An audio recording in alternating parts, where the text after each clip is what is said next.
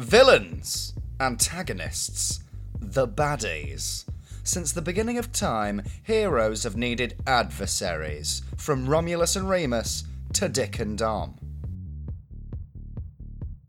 In cinema, villains play a particularly pivotal role. They are the enemy, the obstacle to overcome, our darkest fears and our deepest desires. Whilst villains are far from noble, they can sometimes be more interesting than their virtuous counterparts. In fact, some of cinema's most loved actors spent the best part of their careers playing villains. Christopher Lee, Christopher Walken, Christoph Waltz. Basically, don't trust anyone called Chris. Villains are not just confined to adult cinema. Some of cinema's most iconic adversaries can be found in children's films. Jafar, Scar, Maleficent, Miss Trunchbull, Madam Mim, Gaston, Stinky Pete, the Child Catcher, the Queen of Hearts, the girl with the braces from Finding Nemo. Every single one of these is a certified piece of shit. Teenagers also have their fair share of iconic villains, such as Regina George from Mean Girls, the Heathers from Heathers, and Alex Rolls from my own life at a boarding school in rural Derbyshire. Fuck you, Alex! I don't know who you are, but fuck you! Thanks, Mike. Recently, villains have again come to the forefront of cinema, with Joker taking $152 million in its opening weekend. In a world where Loki is the most popular Avenger, have we had enough of heroes?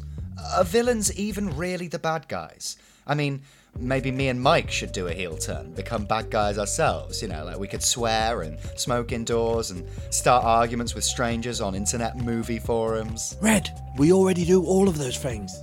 Fine, let's get on with the episode.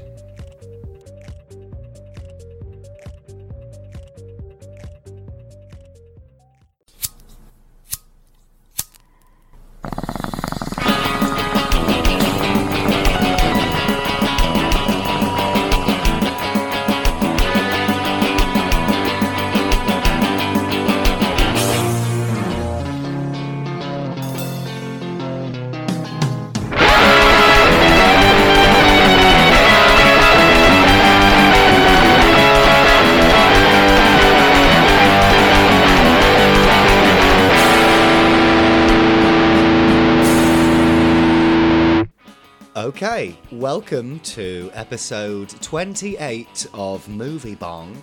Uh, we're going to be doing a, a special all on villains this week, uh, but before then, Mike's just got back from a very special movie convention. Uh, tell us about that, Mike.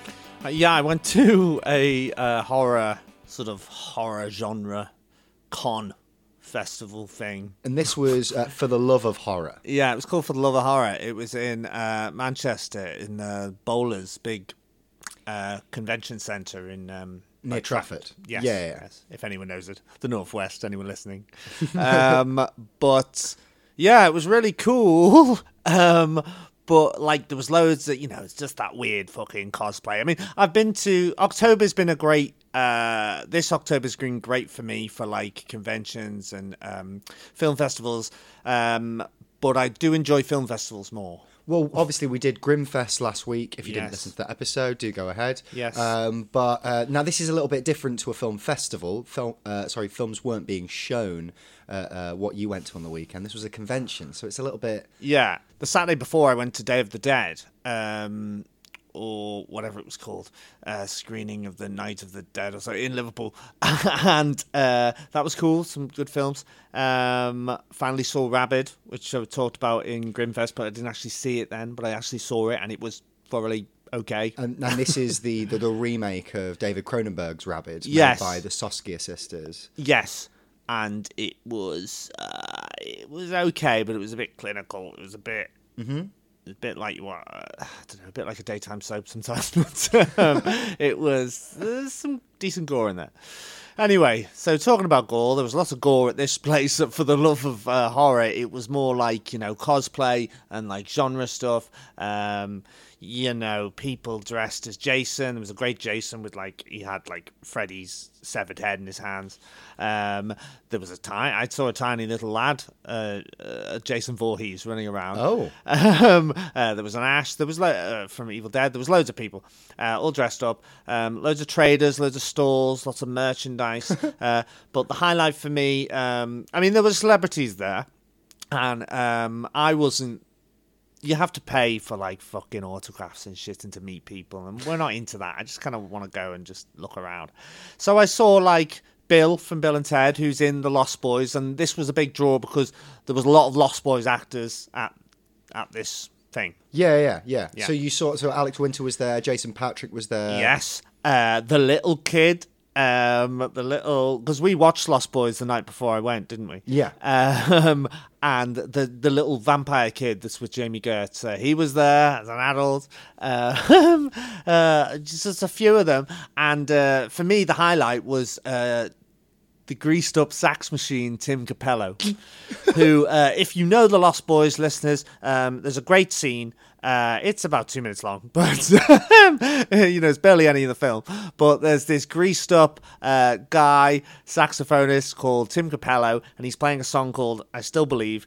He was Tina Turner's uh, live saxophone saxophonist Yeah, yeah. for a long time. But uh, yeah, he's he's he's an '80s icon, and uh, he came out and performed the song, uh, and it was uh, fantastic. not not to dwell on the the sax man too too much, but I was genuinely impressed. Like, you know, he's still shirtless. Yep. He's he's still like muscly and oiled up, and He was. pyrotechnics. He was. he looked basically the same. He was really chuffed to be here, be there. I think everyone was. Uh, Jason Patric was uh, quite uh, was did a Q and A. It was entertaining, and uh, you know there, it was yeah, it was fun. But I do prefer the horror film festivals rather than just the horror genre stuff. There was a weird, scary maze where you go in, and and there's loads of like actors and stuff running around as zombies. Oh and- no, not theatre Yeah. students. well, I don't know who they were, but um, uh, they were all right. They just jumped out at you and shit, and you just crawled through. There was a lot of stuff about um, Rob Zombie's stuff with his new film coming out. yeah, now he gets a lot of hate, but I'm I'm a bit of a Rob Zombie was- fan. There were tons of fans there. Loads of people dressed up as characters from House of Thousand Corpses Mm-hmm. and those films.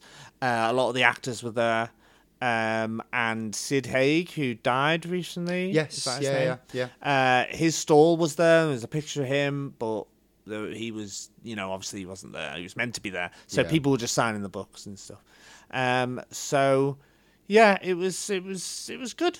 It was good. And then uh, after it, I went to a, a, a heavy metal gig. I was dragged along by my brother and some friends uh, to a band called Gloryhammer. I mean, that sounds like the perfect end to a, a day was. at a horror convention. And then there was this band on before, and they were like fucking dwarfs. Uh, called like um, Windrose, which sounds like a sort of type of tea. Were they actual like little people? I- no, well, they were really like big and stocky, but they weren't actually that tall, and they were dressed as like sort of you know mythical dwarfs. Um, and then there was a band called Battle of the No Beast in Black, and they were hilarious because the singer um, sounded like a BG and uh, looked a bit like Jimmy Somerville. Um, and the and and Gloryhammer, yeah, the like the singer wears like armor and shit, but he looks like um like a real estate agent. so yeah, good day. Now, uh, we should probably start off with uh, Lost Boys because we're going to be uh, like this week is a, a villain special. Where we're discussing all things villainous in the movie world. Uh, you went to the For Love of Horror convention, Yeah. Seeing a, you, you saw a few of the Lost Boys there. Yeah. We watched the Lost Boys. Yeah. Uh, it's, it's it's a great film, a great example of uh, teen horror adventure comedy. Yes, it's fantastic. And of course, Kiefer Sutherland, David, you've got a great villain. Being at Love of Horror just showed how, how loved this film is. The soundtrack, uh, everything about it. It is cheesy as hell and dated as hell, but uh, in the best possible way. It's great. Yeah, no, totally. I think it's one that's uh, that's that's definitely rewatchable now. Um, and there's so many uh, bits that you sort of like remember from watching it years ago. You know, that the Chinese food always sticks in my head, and some great performances like uh, the mother character in it. Dianne Wiest, yeah. Yeah, she's fantastic in it. Um, yes, uh, two Corys, of course, in it. Corey Haim, Corey Feldman. Uh, Yeah. Jason Patric was talking about in the Q and A at the festival um, about uh, how close he became with Corey Haim at that time because you know they're playing older brother and younger brother. Yeah. he was 19 at the time. Corey was 14. They were told by Joel Schumacher to sort of spend a lot of time together and and, and gain that sort of relationship. So he Yeah. spent a lot of time in each other's houses and stuff like that. So um, and he's of course sadly passed away now. Mm-hmm. Um, so yeah, Corey Feldman wasn't there, but um, and he's very funny in Lost Boys. Um, yes, he, no, I, I- think for me it, it's his best performance. yeah, because he's good in Goonies. He's good in um, as a little kid in Gremlins. Um, but uh, yeah, he really has control of the comedy in, in, in Lost Boys. Yeah. Um, also, you've got uh, Richard Gilmore from Gilmore Girls doing a bang up job as the uh, the authoritarian uh, parental type. Yes, and the granddad's great. Uh, forget what he's in. He's in loads of stuff. Underused, in my opinion. I'd like to see a sequel Well- with the granddad. funny you say that because there's a lot of spin-off comics.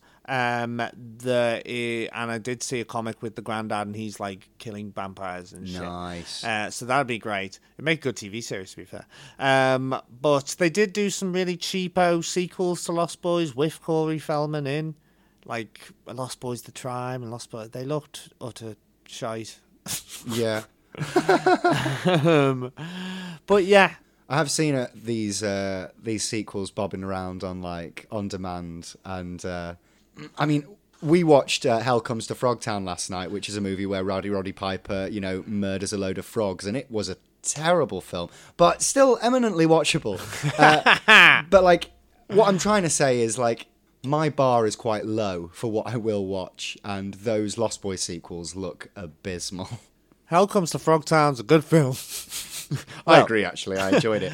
Aside from the first 20 minutes, which is just Yeah. basically softcore porn. Yeah, mild titillation, but there's, then there's no actual sex in it. it's Yeah. bizarre. Um, but uh, yeah, lots of frogs. Um, Yeah, so we, we've diverted onto Hell Comes to Frogtown. uh, it is a good film. We just we, we caught it last night Yeah. uh, on on Amazon Prime, so it is available. Um, and it's as I said, like the first twenty minutes are well terrible, but you get past that, and there's actually some really interesting world building. There's like a, a quite an interesting uh, matriarchal uh, society of um, nurses that are also sort of like mecha nurses. I think they're called med tech. So they're sort of like they're nurses with guns, basically. yeah. And Roddy Piper's like got these like got working sperm, and that's like rare or something. Yeah, he basically has to repopulate the earth. Uh, but then, for some reason they go to a town full of frog people. Um, Yeah. I, honest, I don't think we're selling it, but No, yeah. Um, it, it's got very. Um, it reminds me of Tank Girl. It's got those sort of vibes. yes. Dystopian, animal people, kind of funny, kind of trashy, yeah, yeah.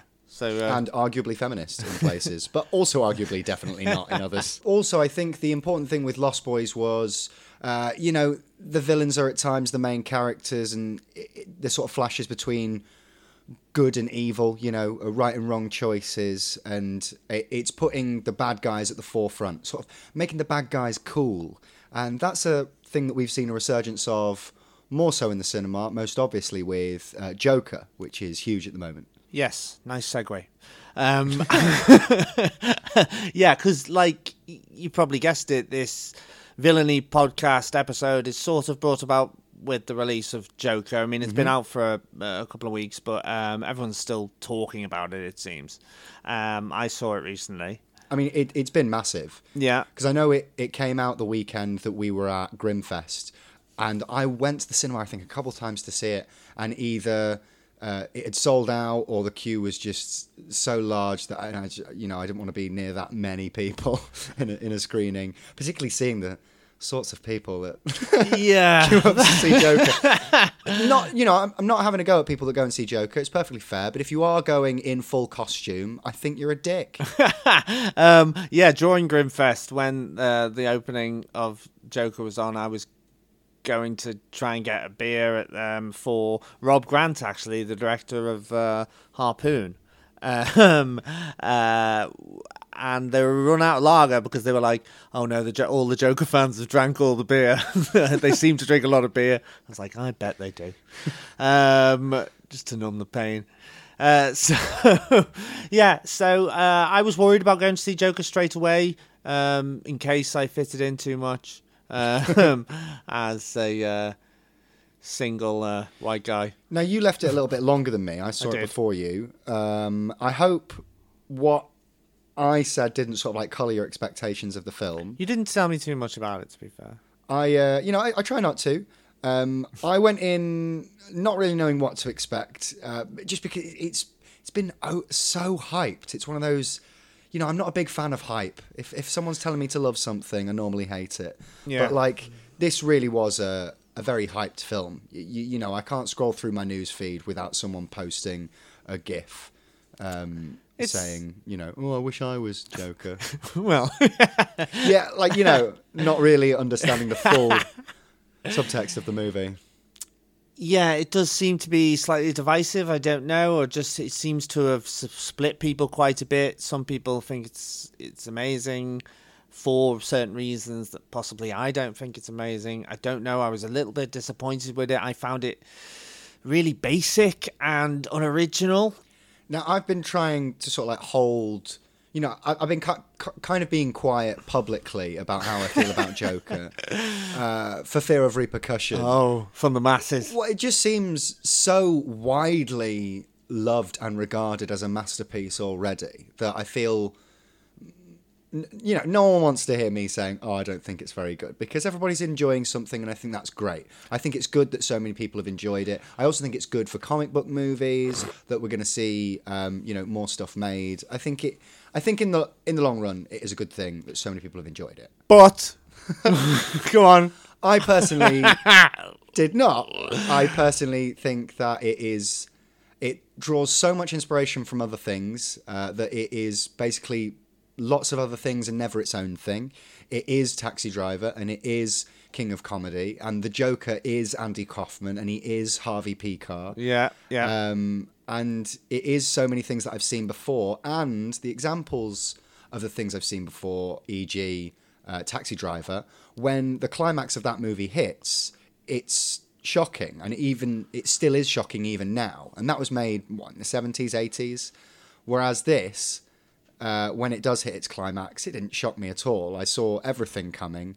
Um, there were at least two twists that like I knew they were coming from the setup, not even from like halfway through the film. Like as soon as they were set up, I was like, right, well that's going to be revealed later. Uh, and I don't want to give too many spoils in case you haven't seen it, but you know the thing with the girlfriend, I knew that from the second it was set up. Uh, you know, I mean Robert De Niro and what happens to his character, I knew what was going to happen to him from the fucking trailer. Like there was just no surprise in it. Well, I mean, it's okay to homage stuff, but then, like, yeah, with the King of Comedy, particularly when, and we're having Robert De Niro in it, it just seemed so like, well, what's just why do it? That I don't know. Um, Well, I suppose the real reason is like most people haven't seen King of Comedy, and even these days, most people haven't seen Taxi Driver, Hmm. and I think that's really showing in the response of people Yeah. enjoying Joker this much. and Scorsese, you know, gave his blessing for this. I don't know whether he's in Yes. the credits somewhere. Um, Even, even though he's banging on about comic book movies ruining cinema, he's, he's more than happy for them to line his pockets. Um, yeah, and interesting what you said about uh, Andy Kaufman and uh, particularly Harvey Pekar. I mean, the interview section as well, um, and the interview sort of uh, delusions, uh, they're taken straight from the Letterman and Harvey Pekar, David Letterman, Harvey Pekar Yeah. interviews. I don't know if if you're aware of them listening to this. Uh, there's a movie called American Splendor, which is based on uh, the comic books by uh, this comic writer and artist Harvey Pekar. And he's played by Paul Giamatti. Yes, it's a great film. Really, Actually, really good. I mean, the Joker is almost like a villainy version of Yeah. that, like Yeah, a comic really villain is. version of that. Um, but uh, yeah, I'd recommend reading uh, American Splendor uh, comics and his autobiographical comics. Uh, but he did a series of interviews um, on the Let- Letterman show, um, and when was that? Seventies, eighties, Yeah. Uh, and th- some of them were a bit awkward. The exchange between them were a bit awkward. He sort of Letterman would t- He was trying to humiliate him, really. yeah, Letterman would take the Mickey out of him a bit, and Harvey was. They're, they're, they're odd interviews. Yeah, but also I kind of feel like when I've seen the Harvey Pekar interviews, and even when I've seen you know Paul Giamatti really, uh, you know, act them out really well in in American Splendor, I kind of feel like I've seen them, and I've seen, and and and in. For that example, that's like a real thing that really happened. Like I'm, I'm Yeah. actually witnessing something, and this is just sort of like a weird, pale imitation of that, and I just don't really understand why it's compelling to watch. And the filmmaking, the direction of American Splendor, and all the, the weird uh, mixture of animation and stuff in it. I mean, Mm. this film could have credited uh, from this, but from from something like that, uh, from touches like that. But I would say that this film, um, although it, you know, all I can say about this film is that it is a gritty retelling of the Joker story by the director of the Hangover trilogy, and that is a fact and also a criticism. you know what I mean? That is no, that, that's a really, really fair. T- and and as soon as you say that, uh, you know what I saw in the cinema doesn't surprise me. you know, it is a, a gritty retelling of the the Joker character, directed by the same director as The Hangover. it is that. Yeah, so just say that to yourself while you watch it. But that isn't what a lot of people are saying on social media. I'm seeing a lot of people saying that it's it's beautiful, and that it's a masterpiece. Is I, it? I find the whole beautiful comment quite strange because to me it doesn't look any better shot than a TV show on Amazon Prime. Yeah, Like like there aren't. there's I a mean, few stirring moments in it towards the end. Yeah. Um, Some but awful CGI blood. yeah, I, I mean, I, you are a big fan. I, I, unpopular opinion time, but I'm not the hugest Leaflet Phoenix fan. Sorry, Le- Le- Leaf Phoenix, uh, whatever his name is, Whacking Phoenix. I'm not his biggest fan. My favorite film of his and his roles, possibly again unpopular, Inherent Vice. I, I love that film. Paul Um, Thomas Anderson movie. yeah, but he's great in so much. I agree. You know, I get it. Um, But for me, uh, I, I'm a Wacky and Phoenix fan, and I don't see how this is a particularly standout role for him. I understand, like, popularity wise, this is massive for him, and career wise, it's going to do things for him. But if you actually look at his performance, I don't see how this is better than The Master. yeah, or Um, Inherent Vice. Yeah, or even You Were Never Really Here. Um, Yeah. That was in the cinemas, you know, last year. I mean, but most things that Wacky and Phoenix does are, you know, pretty heavy lifting acting wise. Yeah. And used I it. think this is quite light and cartoonish in comparison. Well, I mean, isn't it supposed to be? I guess because it is a cartoonish. Well, yeah, no, exactly. Joker. That's why I'm saying I don't understand people giving gravitas to this performance. Like, oh, deserves an Oscar. Like, fuck off.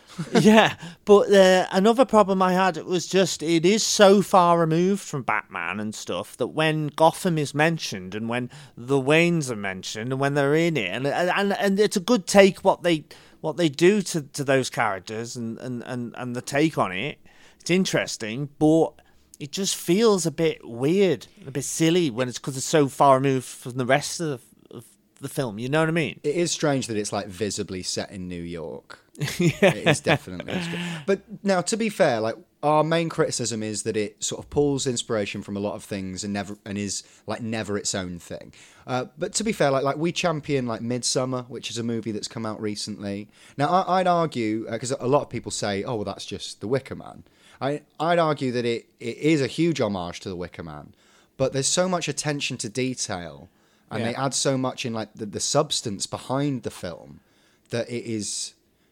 It's just fantastic. I mean, that really is a beautiful film to look at. Yes, and it makes you crave what what is to come. You you Yeah. can see it coming, but and you want it. Yeah, yeah. In this, I could see it coming, and I just I just wanted something maybe a little bit different, or maybe Yeah. something to surprise me. I don't know.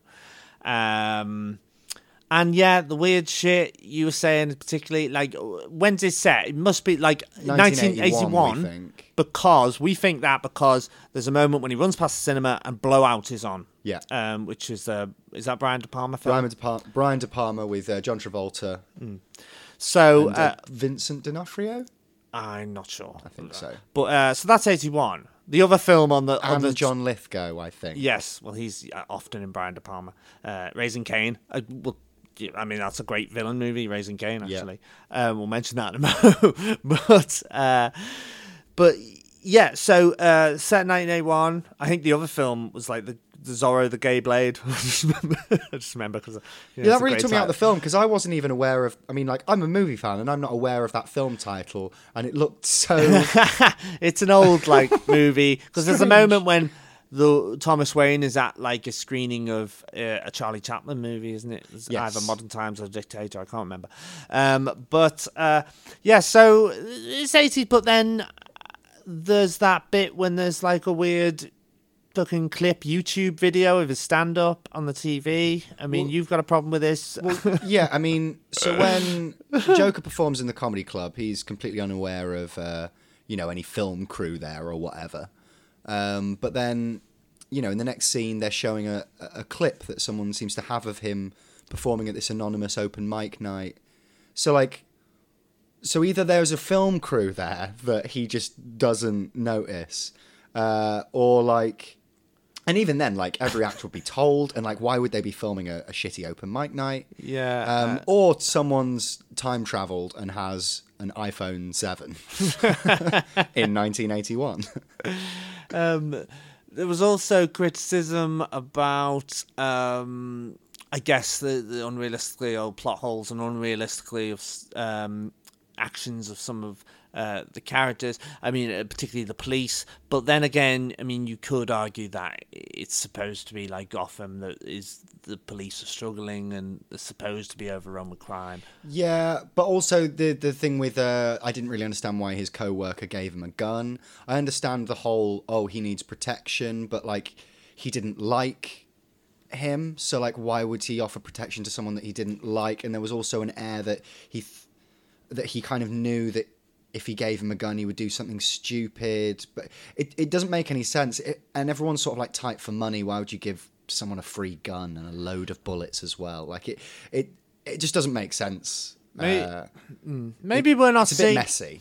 But then people seem to think it's some sort of masterpiece. So, like, maybe we're missing everything. Maybe all these things are explained. Maybe we're just missing it. Maybe it's just too smart for us. Well, to be fair, one thing I will say is like I know I, I go in hard on, on Joker and say that it's shit and stuff. I will concede I, I don't think it's awful. I don't think it's a terrible film. I think my reaction to it is very much a reaction to everyone calling it a masterpiece. I don't think it's that. I don't think it's anywhere near that. And I'm kind of I, I get annoyed at people saying that it that it like you know like that it's that great. I don't think it's that great. Yeah. Um, I- was disappointed, and so I think that comes out as just, oh, what a shit film. So was I. I just thought it was a bit basic. There was stirring moments, the end moments, um, interesting music choices. There's end. There's a. I'm sure at the end there's a little bit of Queen, which is really good. But earlier on in the film, uh, there's some Gary Glitter. Yeah. Uh, now, what's he known for apart from music? Um, big hair, yeah, platform boots. nothing bad, surely. um, so interesting choice to whack him in the soundtrack. To wacky him. To whack him. It's a problematic film in many ways. But do you get the whole incel thing that's being thrown at it? Yeah, I mean, like, I do think some of that is uh, m- media Hmm. hyperbole and stuff. Like, uh, I-, I don't think people are going to go and shoot up a cinema. Well, I certainly hope not. Um, but like, one thing, one thing that does kind of annoy me with it is I feel like to a lot of people it has this air of oh it's a movie for the downtrodden and for the underdogs but actually if you pay attention to the script it, it isn't fucking at all um, maybe I was a little bit sensitive to it because I I just come out of another movie that had a few too many dwarf jokes in it as well. But like in in this movie, there's a couple dwarf jokes that in my showing where I was sat. Uh, the audience sort of were, were belly laughing at the man just being a dwarf. Like, Yeah, maybe there was a maybe there was a different um, approach behind the script. Maybe they wanted to, they were trying to make him uh, not not not the victim or sort of show him in, in a good light.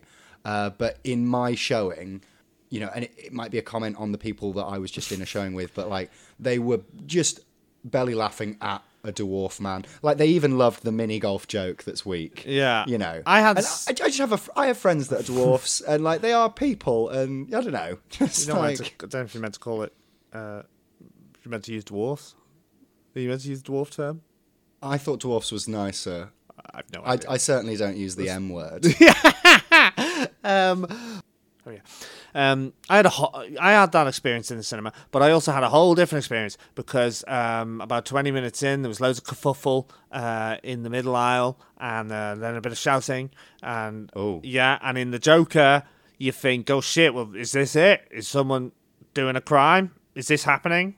Is is there like a Joker style? You know, after all that you know, dirty, horrible business with uh, early on with the Batman films and stuff, and you just think, "Ooh." but it wasn't. Luckily, it was just someone having a seizure. oh, Uh, I think I don't know. I, there, there, someone passed out, and then they were like really loudly snoring, and then like they had to stop the film, and some ambulance come in. They were fine, but I hope they were okay. I mean, Yeah, yeah. Um, uh, the woman seemed drunk, to be fair, but she was apologising to the audience, and uh, they left. Um, they were okay, you know. No just, one complained. Just happy that you weren't a victim of a shooting. Yes. I wasn't happy that the person, you know, passed out or whatever, but I, I believe they're okay. Um, the, the, the, the, the relevant people came and then they rewound the film 10 minutes and you know I was about to tell them to shush but then I quickly realized oh it's this is a health thing something's happening I, I'll back off and let them do their their business um I mean, so those, those are our views of Joker. Really, we, yeah we seizure feel, causing we feel it's not enough of its own thing, and uh, we don't think it's as clever as it thinks Yeah. it is, and we don't think it is, you know, the the underdog tale that it thinks it is either. Yeah, but uh, and I've witnessed firsthand that it might kill you. Um, but uh, do you think um, old Phoenix has got a chance for Oscar? Oh, I think I think this? definitely. I think he'll most likely get nominated. Right, interesting. Um, I I personally don't think it's but that'll be two it would Jokers. Two Jokers with an Oscar then, because didn't Heath Ledger win for Best Supporting Actor after he died? maybe. I He don't did. know. Um, crazy. Uh, so, um, who's your favourite Joker? Mark Hamill from the cartoon. Uh, um, uh, Cesar Romero, Ro- Romeo, Caesar, but Caesar, whatever his name was, from uh, the Adam West '60s Batman, which I watched, watched recently. The film, which was brilliant. Uh, Jack Nicholson, Yeah, Heath. He's usually everyone else's favourite. you know, like it, it's tough to it's tough to pick one because I think I think everyone aside from Jared has done a bang up job. Jared, I Um, forgot about him. you know, like I, I think everyone's done really well at making it it their own. I, you know, Heath Ledger stands out, but that's Yeah. only because it, it you know it came out at a time when I was like you know really getting into film and I think the cartoon Mark Hamill one is fantastic. also can like we just take a moment to acknowledge that there isn't a single moment in the new Joker movie as cool as Heath Ledger killing a man with a pencil Well, yeah, in one Dark is. Knight. Like not not like a single s- like flash of anything Yeah. as good as pencil death. Only John Wick has come up to, uh, has almost come up to Joker's pencil death standards. Hmm. Um, he's he's good with a pencil. Um, so yeah, so um, villains. Like, what are your favorite comic book villains? What are your favorite um, Marvel villains from the movies uh, universe, the MCU? I'm a big fan of Mysterio.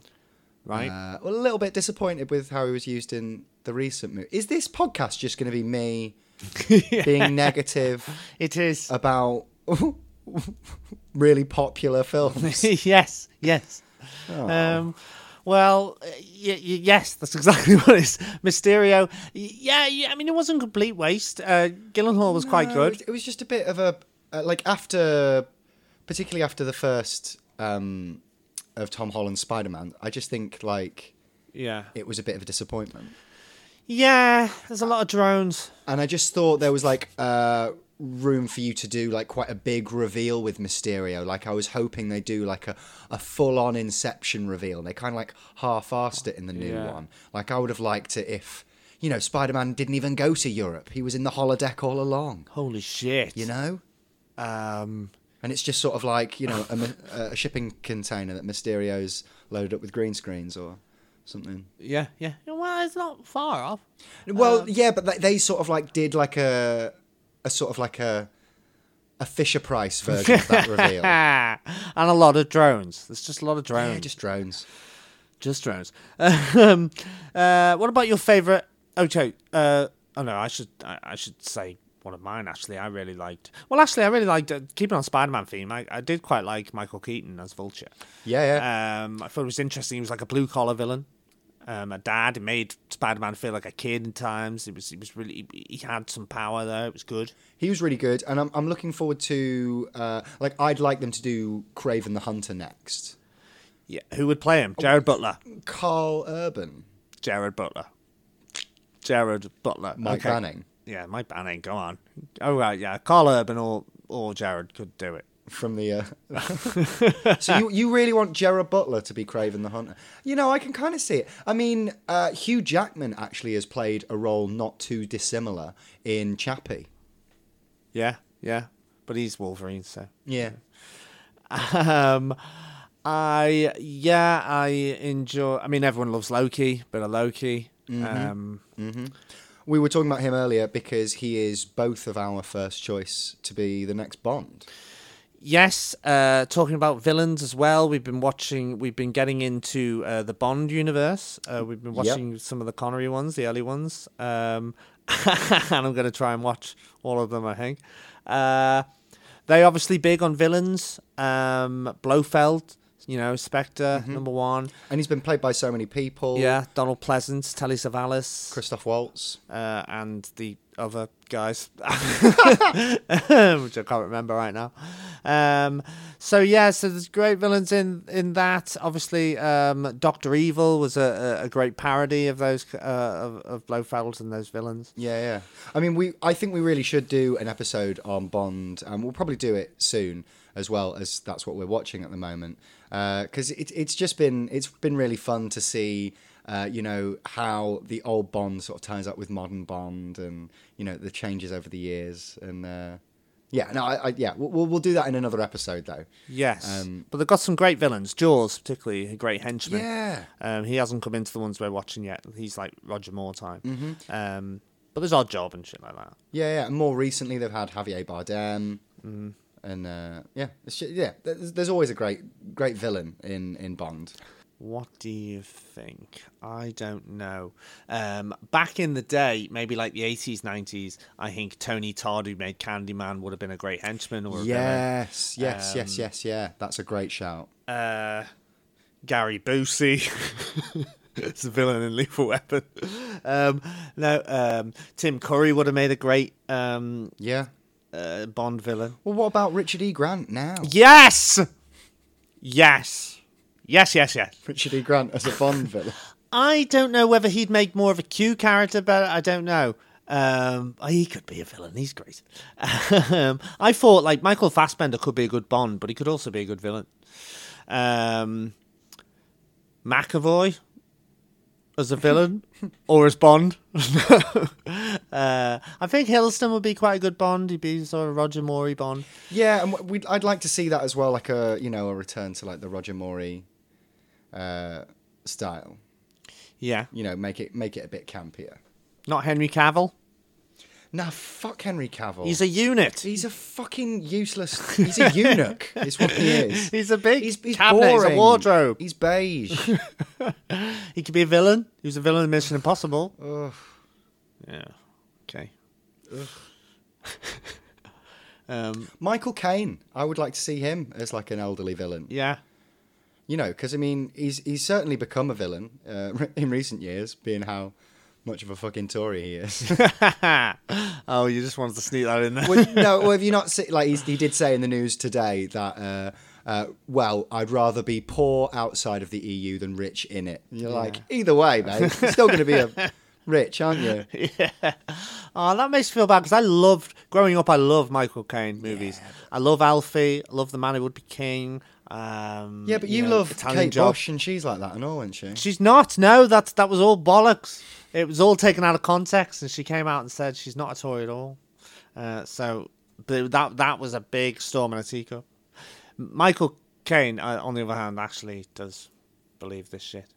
Uh, Kate Bush was merely just saying that she liked the fact that there was a woman in power at the time, but uh, that got misconstrued that she loved Theresa May, which she didn't.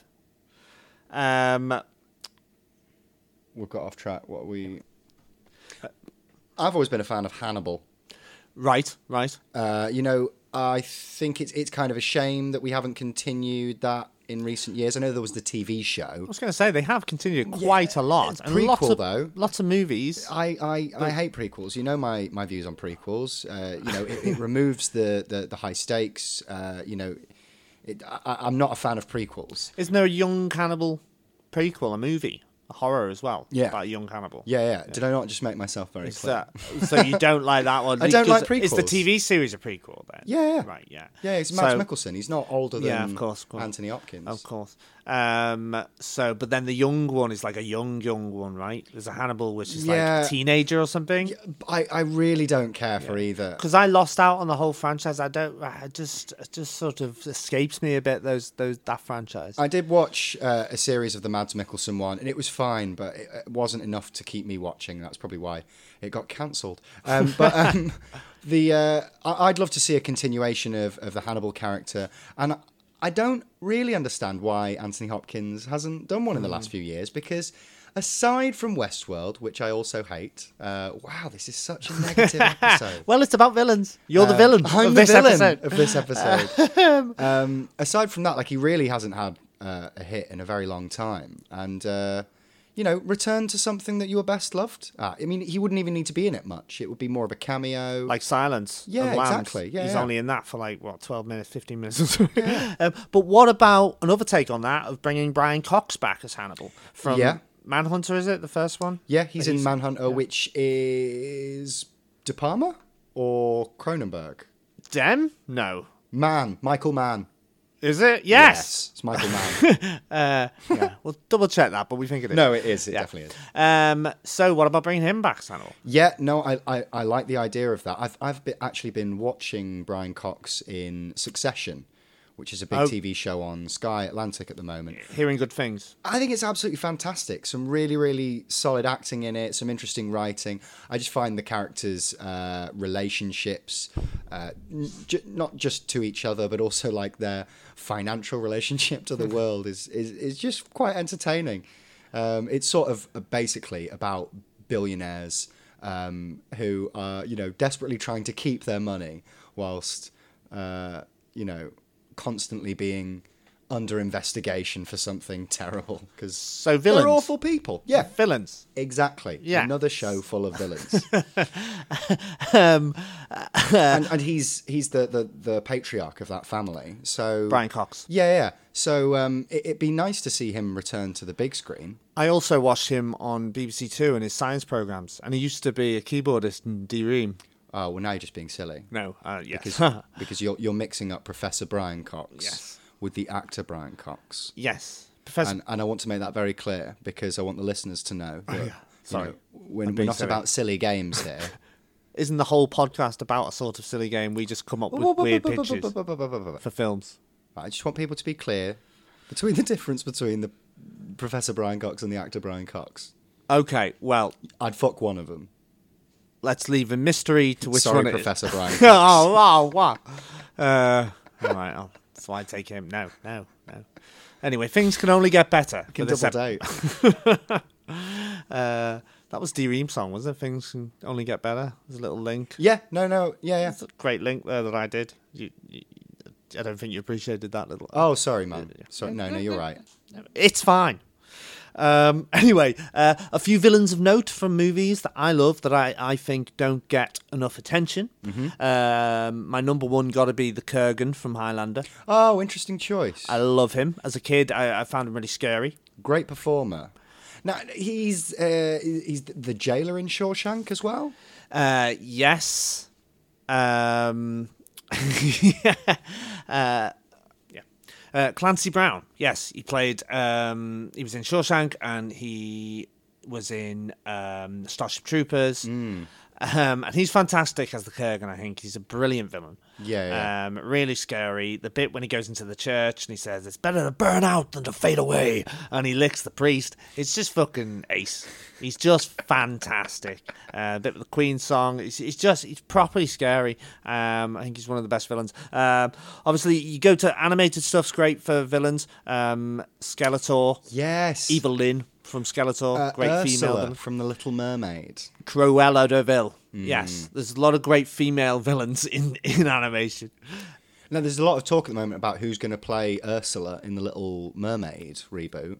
I'd like to see Billy Porter, but I believe that he's just been confirmed as the fairy godmother in Cinderella, so that'd be unlikely. Right. Um, and and they, they've always said that they would be interested in it either being, you know, like a, a man playing a woman or it being, you know, like, like a, a, a drag uh, character because it was originally based on Divine, the drag queen Divine. Right, of course, yes. From the uh, from like Pink Flamingos and John Waters movies. Yeah, yeah. Doesn't she eat shit in that? Yes, she does. She eats yeah. dog shit, yeah. Nice. So she's in a Disney movie as well. Yeah.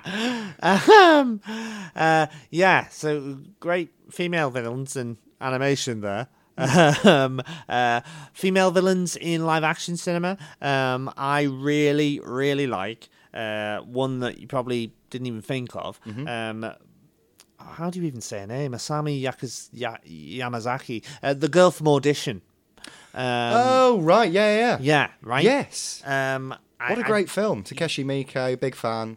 He Yeah. also did Ichi the Killer. Yeah, uh, that Gozu. film. That film always just had a really strong effect on me when uh, when I watched it, and it's just because it's like you know it's like an hour of just um, just not I, I'm- was about to say boring, but it's not boring. It's just like this drawn out love drama. Yeah. Um, and a bit creepy, but just uh, and then the last half hour just goes completely fucking mental.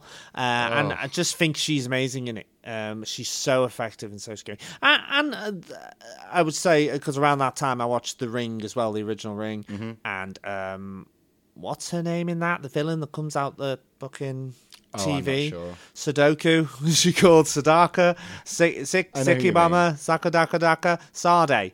Um, but It's come- not Sade. Yeah, yeah. Uh, but I like to see her in a horror film. Um, but- Sade? Yes, the singer. smooth operator.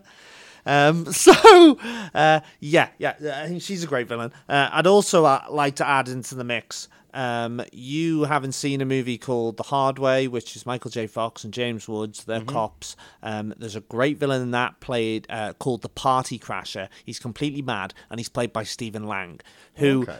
plays loads of great villains. He Don't Breathe. He plays a great villain. Yeah, yeah. Um, in uh, Avatar, I guess he's the best thing about that film, isn't he, Lang?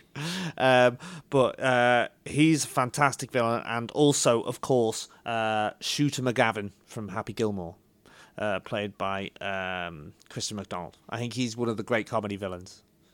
Um, Werner Herzog was the villain in Tom Cruise's first Jack Reacher movie. Bizarrely, yeah, it's mad. He's absolutely fantastic in it, and uh, I'd love to see him play a villain again. I Yes. mean, he's he's confirmed to be a part of the cast of The Mandalorian, the new Star Wars uh, solo TV show, Right. Sort of about bounty hunters, or I don't think it is about bounty hunters anymore. I think it's about Mandalorians. Anyway, it doesn't matter.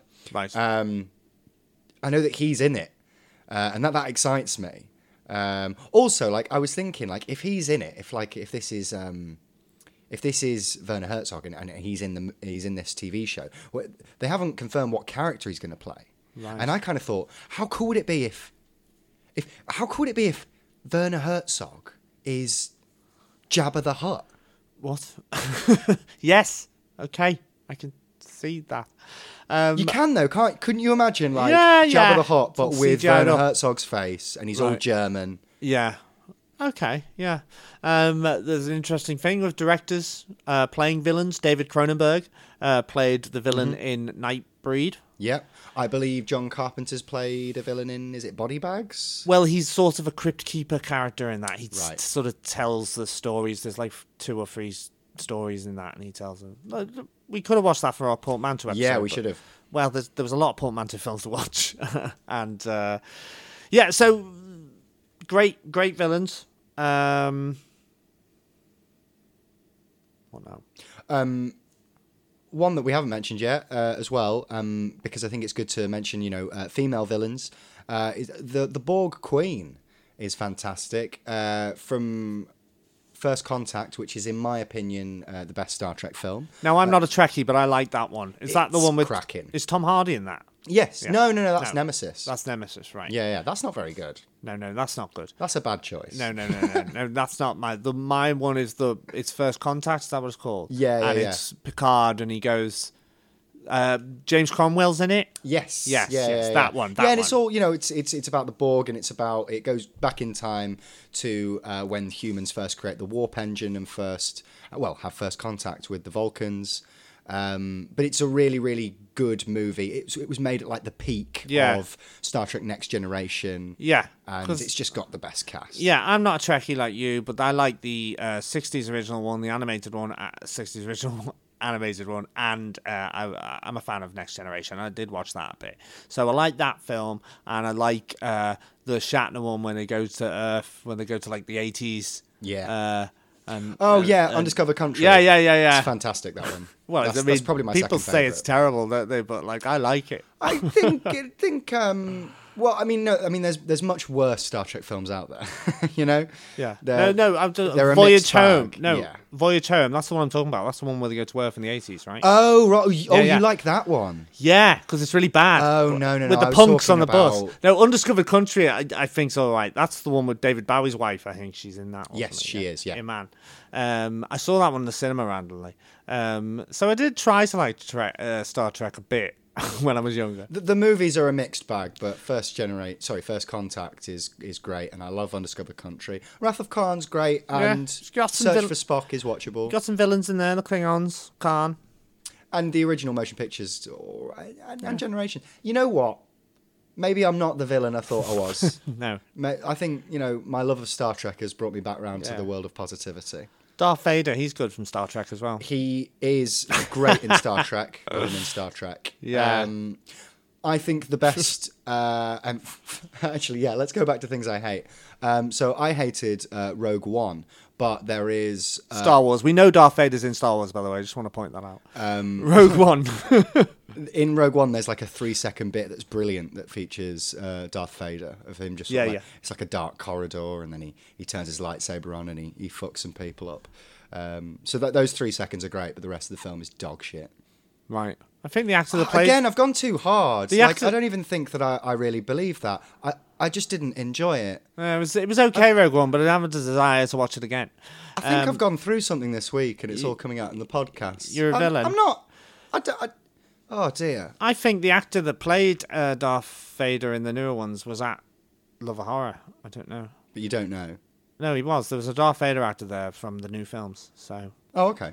But also in that place there's a cantina bar that's just that we found. We were trying to find a bar, and we found the secret bar, and it was fucking cantina from Star Wars. That's pretty cool. It was all it was bowlers in Manchester. Check it out. So uh, obviously, with this podcast, the whole point is that we pitch movies, we pitch ideas. So we're going to pitch uh, villain ideas, right? Yeah. We're going to pitch our own villains. We're going to pitch uh, villain movies uh, or anything like that. Mm-hmm. Um, and it should hopefully. Okay, well, well uh, we're going to go into the pictures section now, uh, where we pitch crazy movie ideas. This week, all about villains. Uh, we'll see you on the other side. We won't see you, um, but we will. We will talk to you, and you will hear us. Mooha! Sorry, I was trying to do an evil laugh. Okay, I believe I'm going first Yes. in the whole pick section. Villainy, villains. Villains. Now, obviously, this um, episode comes, as we mentioned, on hot on the heels of the of the release of Joker. Joker, sorry.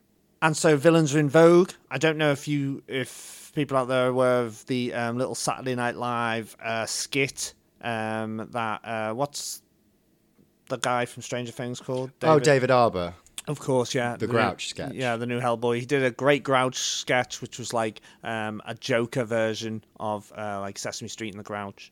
Um, so it'd be interesting to think of sort of films that you could make a joke or, or characters that you could make a Joker kind of film out of. Yeah. So um, one that uh, jumped out at me for some reason, probably because um, The Apprentice is on uh, British television, BBC, uh, right now. Um, I would like to see a gritty, uh, re, re well, it wouldn't be reimagining, a sort of gritty villain biopic of Alan Sugar. Um, how he turned into um, such a fucking monster. Yeah, yeah. um, much like the Joker. But uh, for anyone listening overseas, uh, Alan is this uh, a big business bastard. I think he was behind like Amstrad or something. Um, He uh, and he does The Apprentice in this country, not like Donald Trump did it in America. He's basically yeah, he's basically just like a less successful Donald. Trump. um, I mean, you could do a Joker booking film of Donald about Donald Trump, couldn't Yeah. you? Really? Yeah. Um, his rise to uh, becoming arguably worse than Joker. so I don't know if you've got anyone in mind that you'd like to make a Joker version film of. Shredder. Nice from T- Teenage Mutant Ninja Turtles. Yeah, I've I've always found him quite interesting. I'd, I mean, I'd like to see an origin story. Like, where did he get the name Shredder? Like, was was he in like a metal band? Yeah. um, uh, yeah, because I always thought Shredder was possibly like a bank manager or something as well. like, uh, Yeah, you know, Maybe, maybe he was, you know, like he, he worked in banks because that was like, you know, his, his father's business, but he actually always wanted to just, you know, yeah. shred some riffs.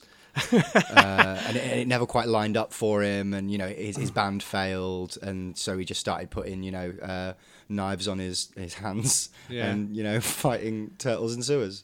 Well, talking about knives on It's a hands, hobby, isn't it? Yeah, talking about knives on hands, you could easily have a, a sort of Freddy origin movie as well about Yeah. the early Freddy Krueger. Um, although they do explore his uh, his, his background in number five, is I it? think it's Dream Child. Yeah, quite horribly, and so there is. So you'd have to be a bit, I don't know, but it would be gritty, but uh, a good laugh as well because it's Freddy. Yeah. Um. So anyway, uh, but forget all that. I'm coming up with um my own villain. Like whole, this is all, you know, my own villain. Um, fresh take. Um, but much like the Joker, you'll see uh, inspiration and my influence. Um, so we've been watching Bond and stuff, early Connery Bond. Uh, so I want to take you back to the sort of 1960s period, um, that kind of cinema, uh, a bit like Bondish. Um, but I want to concentrate uh, on uh, a villain um, called uh, Brock Coldheart, right? Right. and he's an all-American business bastard. Uh, think Donald Trump. Um, he's played by Charlton Heston at the time, so this is uh, yeah, yeah. He's uh, arguably a fucking villain in real life, maybe because he was so into fucking guns. Not fucking guns. yeah, I was going to say having that, that, sex is, with that guns. is dangerous. Although to be fair with Charlton Heston, if there was some guy who had sex with guns, it'd be a good bet that it might be him. never has safety first been more appropriate. But I mean, he was uh, like a National Rifle Association bell end, but a great actor. Um, fantastic in the Planet of the Apes movies. Um, I would like to see him as Brock Coldheart in the Mr. Coldheart franchise. Right. right, right. Um, so Brock Coldheart, Coldheart is this uh, ruthless businessman. Yeah. Um, you know, he, he he's a womanizer, but uh, he's probably maybe he's got a wife as well. It's strange that he would be so ruthless. I mean, his name would suggest that he's kind. No, no, no. Well, yeah, yeah. I see what you mean. Cold heart. Yeah, it's a bit of a giveaway, but um, I would. So, so in this film, right? Um, I was a bit inspired by. Um, well, it was sort of maybe it was unconsciously. I was inspired by. There's a joke in The Simpsons. Um, I've been inspired by The Simpsons before when we did a President's episode. There was a Troy McClure film called The President's Neck is Missing, which I always loved. But there's another joke in The Simpsons, a Mr. Burns joke, where he, uh, in the 60s, and um, he's infiltrated Greenpeace. Uh, Yeah. And he says to them, and he's got a bong in his hand. Um, and he says to the, to the Greenpeace guys, he like reveals who he is, and he's like, "All this time I've just been smoking harmless tobacco," and then you know he jumps out the boat and sails away. Uh, so what I'd want is for Brock Coldheart, his first adventure, um, to infiltrate like a hippie commune uh, or Greenpeace, or you know, because he makes he he's like you know a super like he's into oil and like meat and all the bad shit and uh, uh, sweatshops. He's got sweatshops. He makes kids uh, make jeans. You know what I mean? Right, yeah. So we've got some. Sw- Harrowing 60s sweatshop scenes. And, and, and he, and he also infiltrates. ah, well, this is the story. so this is a bit like the Secret Millionaire. Yes, but an evil one. Yeah, Um, because he wants to Wait, take this him is- down. So this is the yeah, Secret yeah, Millionaire. yeah, yeah, yeah. yeah. But instead of him going undercover to help your business, he goes Yes, undercover to destroy, it. Yes, now you're getting it. Um, so Brock Coldheart, right, right. But the film is called. I mean, the you know it'll be the Mr. Coldheart franchise, but um, the film is called Villain of the Peace. Peace. P E A C E. Yeah. yeah. Do you get it? Um, so, so uh, I mean, I ca- you know this is one of those moments when I came up with the title and then the film, but um, but Oh, really? yeah. but I think Brock Coldheart um, w- could have been a great character for Charlton Heston while he was alive. Um, and he infiltrates this team. Um, and I was thinking maybe his wife infiltrates um, the team. Maybe, you know, his wife's Raquel Welch or someone. Um, Ursula Andress. Um, and yeah, and then uh, and but then they like meet these sort of uh, hippies in the commune, played by a sort of Hunter S. Thompson esque Alan um, Alda. Yeah. Was it Alan Arkin or Alan Alda? Alan Alda. Um, and yeah, and then um, maybe Brock's, you know, because something bad's got to happen to Brock, because the villain can't just win. Maybe his wife runs off with the hippies. Because that's the thing, like making a film about a villain, much like talking about the Joker. Um, you know, how do you end it? Do you have the villain winning, or do you have the villain being taken down? Well, I suppose you need to sort of like show the, the moral corruption of the world they live in, so that they they aren't necessarily the, the principal chaotic force. So, like in in Joker, they show like, oh yeah, but there's loads of these issues with the world. So, like, uh, the Joker is a product of those issues. Yes. You know? So this could totally work now, as you say, Brock, um, Brock Coldheart, the secret millionaire. Um, it could work now. I was always thinking a more '60s, more retro. Uh, Charlton Heston, you know, Raquel Welch, Ursula Andress, people like that. Mm-hmm, mm-hmm. Um, was Alan Alda? He would have been about the same. Yeah, Arkin, one of the Alans. Um, just some hippie actors. Jon Voight, Peter Fonda. Would you just call Jon Voight a hippie actor? Well, he's played he's hippies. a hardline Republican. No, but like as in people he's played like in that around that time period he was playing very scruffy guys. Midnight Cowboy. Well, he's not a hippie at all in that. He's a cowboy. Um, but uh, okay, maybe not Jon Voight. What I meant was Peter Fonda and Dennis uh, Hopper. Basically, the cast of Easy Rider. Um, so the cast of Easy Rider go against Brock Coldheart. Um, but you know that that kind of gang, and then Brock Coldheart kind of goes against them and uh, infiltrates them. But uh, and, and you could do several of these Brock uh, Coldheart films, I think, going forward. Well, I mean, I think uh, if you want to keep the franchise going forward, one of the ideas is you, you have to come up with a villain who's more villainous than Brock Gold- Coldheart. So then you're sort of like, so then you sort of, you're on his team. Yes, it was like an anti-hero. I mean, is Joker an anti-hero? DC made some great anti-heroes. One of my favorite DC characters is Lobo, an alien bounty hunter, who is a, a total bastard, but he's you know he's an anti-hero. They've made Joker a sort of anti-hero rather than a villain. I don't know.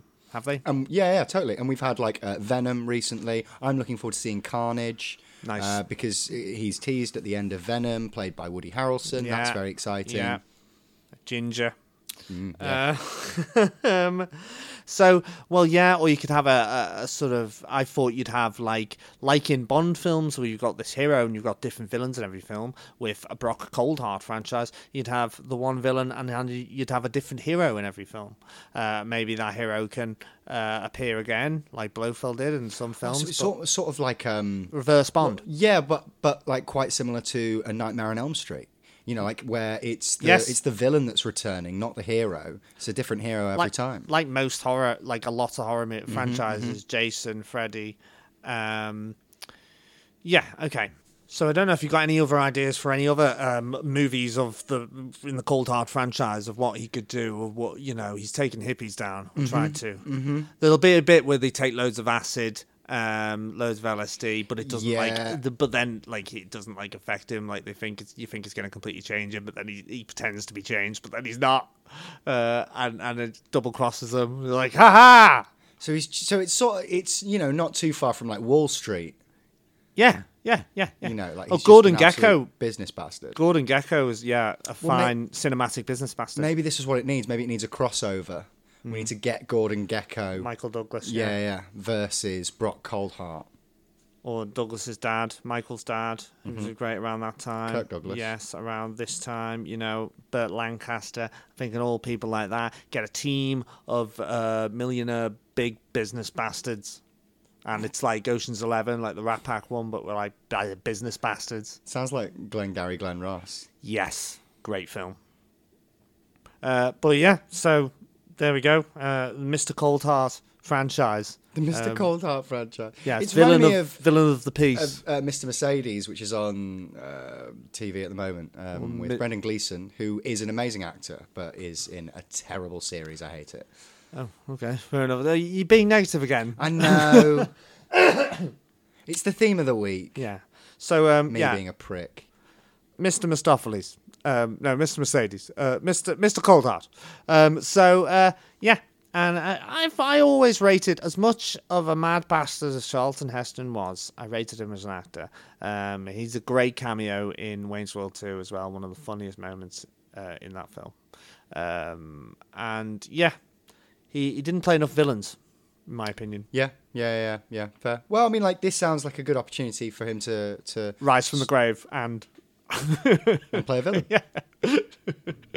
Um, good, yeah. So if you're listening uh, down there in hell, um, Charlton Heston, uh, yeah, yeah, let's talk. I'm sure we get iTunes in hell. Yeah, Okay, so hit me, villain, villains. villains. Villains. Uh, my idea uh, stars Robert Pattinson Oh, of course it does. and Jeremy Irons. Uh, yeah, he's a villain. Villain in the third Die Hard. hmm hmm Very villainous. Uh, now, the idea it's sort of got, um, you, you know, you know the you know prison, uh, the I prisoner. know, I know what prison is. Oh, the prisoner, the '60s Yeah. television series. Does that sound weird? In where was that place? Is it Portmeirion? Yeah, yeah. And he gets chased by a big white ball. It's Mm-hmm. really surreal. Makes no real sense. Yeah, carry on. Yeah, yeah. yeah. uh, so basically, um, it starts with Robert Pattinson is a serial killer. Sorry, he could just be in the prison in the movie. To be fair, Robert Yeah, that's Pattinson would be a actually good not a bad role. shout. Yeah, yeah. Sorry, Um, he's a serial killer. Did you say? he's a serial killer. Oh, God. okay. Here we go. Uh, and he's about to do one of his kills. You know, like he's got someone wrapped all up in plastic, and he's about to stab him in the in the chest. As you do. Uh, and as he as he as he goes to do that, uh, he's like hit on the head, knocked out. Right? Right. Doesn't know what's happening. Yeah. Right. And then he wakes up on an island. Yeah. And uh, on the island is sort of like this country estate slash school. It's like the prisoner meets uh, Professor Xavier's school for the gifted. Okay. Yeah. Uh, and basically, as it sort of goes on, because sort of, you know it- it's got strong mystery elements to it. I, I feel like this is very much in the air of uh, uh, Shutter Island Oh, or uh, A Cure for Wellness, which I also really enjoy. Uh, so there's sort of like uh, so Rock Pattinson's kind of like unsure why he's there, who these people are, what the fuck's going on. Um, as the movie sort of like proceeds, uh, you meet the, the headmaster of this institute, which is Jeremy Irons. The demon headmaster. Yeah, G- I don't never- think he was the demon headmaster, was he? No, no, no. I'm just saying. You just mentioned headmaster. Oh, and right, I was sure. like another great villain, the Sure. demon headmaster. I don't want to confuse anybody. No, no, no. He's not making a demon headmaster movie. That's just that's a famous children's books and, and, and TV show. Although, if we were to remake the Demon Headmaster, what a great choice he would be. Well, they're just doing it for TV, but it's Oh, like? CBBC. It's like TV, so it's like a TV actor. He's a, he's the guy that's just in dramas and stuff.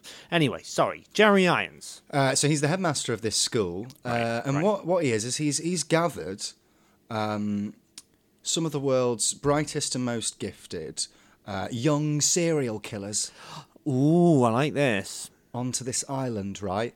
And they're Right. all at a school, and what he's doing is he's teaching them how to kill So more the- effectively, Is this like Harry Potter, but with serial killers? but with serial killers. Rather yeah, than yeah. wizards. Yeah, yeah. I mean, it's not miles away from. There was a TV show with Kevin Bacon on Sky. I believe it got cancelled called The Following, Right. Uh, where James Purefoy plays a sort of like uh, serial killer, and he uh, creates like a cult of serial killers.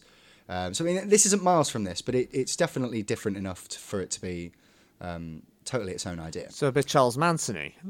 Not yeah, yeah, yeah, yeah, totally. Um, so basically, he's he's got this uh, this school of um, you know serial killers, and, he, and he's training them up to kill. Um, he's obviously a serial killer himself, Right. uh, and the idea is like he's he's actually quite ill and he's nearing his death, so he's passing on his skills to these uh, these young kids, right? And the idea is that you kind of get the feeling that they're all preparing for something, you know, for some sort of like operation, yeah. So they're all getting ready for like this big final moment, and then um, towards the end, you realise that the final moment is that like. Uh, Jeremy Irons has had a bit of a change of heart, right? You see, he spent his entire life killing people because he's a serial killer. That's what they do. Um, and as he's approaching his death, he's decided that he's going to do one good thing, like one thing that is like good for the world because he's done so much wrong. right. And that is to gather loads of serial killers in one place so he can fucking kill them all. Right. Right. And so the last scene is just sort of like, it's just Jeremy Irons versus, I don't know, 200 uh, killer school children. And it's like his last stand. He's sort of orchestrated it all. So, and he's like dead good at killing. So, like, you know, Does and- he but they're dead good blow as well. them up? Just he kills them all. all? Like, he'll stab some of them, he'll shoot some of them. So it's a bit like Battle Royale with that. Yeah, Yeah, yeah, yeah. Um, okay, few questions uh, about the school. Now he's training people. They're training people to uh, kids to be serial killers. Yeah. Now, are they getting uh, education outside of serial killer lessons? Is there maths, English, sci-fi, yeah, science, uh, PE? I think there are definitely yeah there are definitely like So uh, is it? other It's an all-encompassing. They don't. They don't. It's not like. It's not like an extra activities out of the normal school. They don't finish school and then go to this school. Is this like a proper boarding school? Yeah, it's they full-on live. boarding school, yeah, So yeah. therefore, you'll have to have PE teachers, maths teachers, science teachers, Mm-hmm. English teachers. Is Jeremy Irons doing all this himself? well no I suppose he does have a faculty Okay, that's all. I just wanted to know. he definitely has a faculty and I was toying toying with the idea of him having like a close uh, like a closer knit group of disciples who sort of like aid him in the in this final killing like maybe it isn't just him against everyone Yeah. maybe he does have like a, a faculty of let's say five Yeah, uh, a, staff members a dinner lady. yeah just maiming people with a ladle Yes, a dinner lady played by Rebecca Romijn or someone. or I don't know, you know, uh, Famke Janssen. So I like it. It's a solid idea. yeah Bit Hunger Games, bit uh, Battle Royale, but um, Harry Potter. and, and, you know, I suppose it's sort of like uh, you know, it's uh, I was about to say a celebration of serial killers.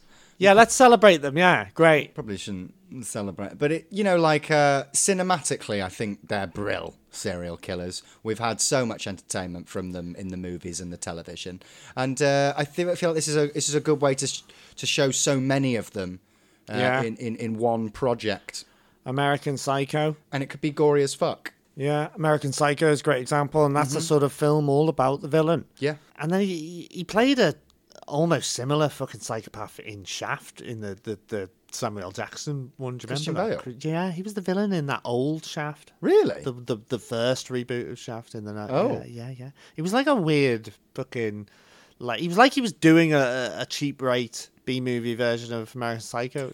I saw The Machinist not too long ago. That's pretty great.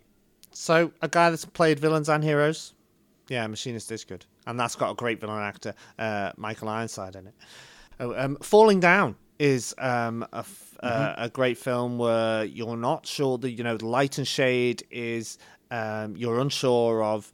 Uh, is he the villain? Is he the hero of this piece? I think a lot of people don't like the end, the last sort of twenty minutes of that film because Yeah. it does it does cement him as a villain. I would find that weird that you, you would have a problem with that, but you were totally fine with him racially abusing the Korean shopkeeper. Yeah, yeah, exactly, exactly. Because I, I don't think that the last twenty minutes is a problem. I, I like and, and I like the uh, Robert Duvall's character in it. Um, and he, he, he shows a sort of good guy, but he could, you know, he's the kind of guy that could crack at any point. But I love how strongly influenced Alpha Papa, the Alan Partridge movie, was uh, from uh, Falling Down. oh yeah, Like the entire last sequence is pretty much the same sequence from Falling Down, like with yes, the pier. yes, Uh, yes. I just I love that. I think that's just like a really clever way to, uh, you know, to homage a film, not you know a stupid way to homage a film like what Joker does every fucking five seconds.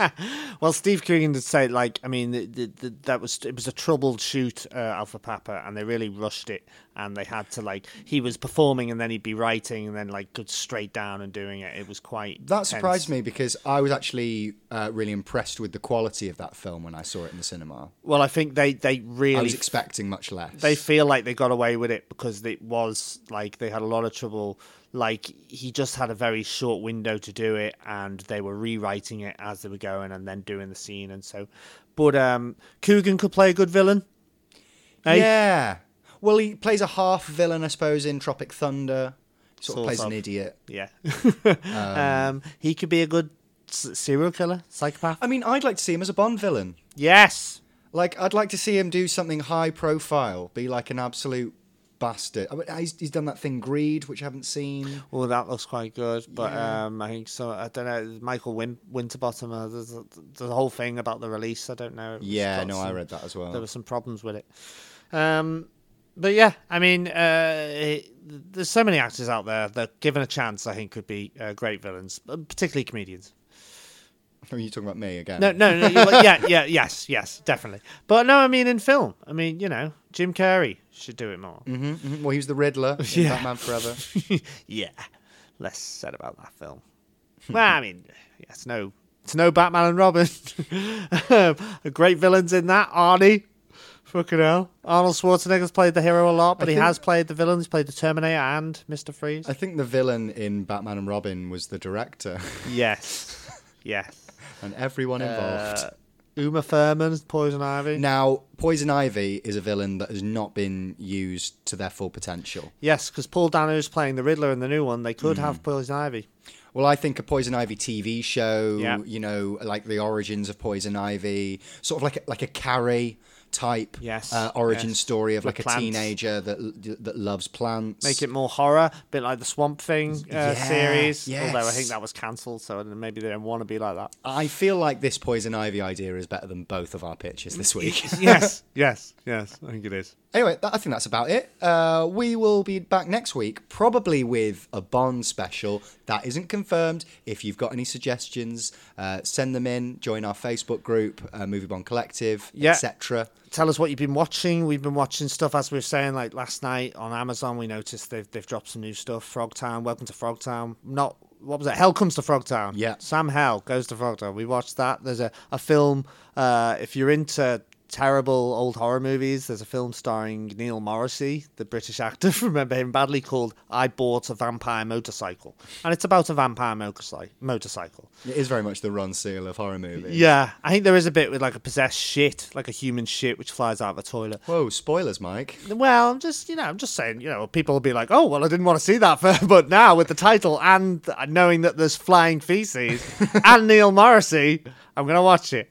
Uh, so, yeah, tell us if you've checked out anything new and anything you like. Yeah, uh, but other than that, keep your mouth shut, you prick. Yeah, we don't want to hear your opinions about the Joker.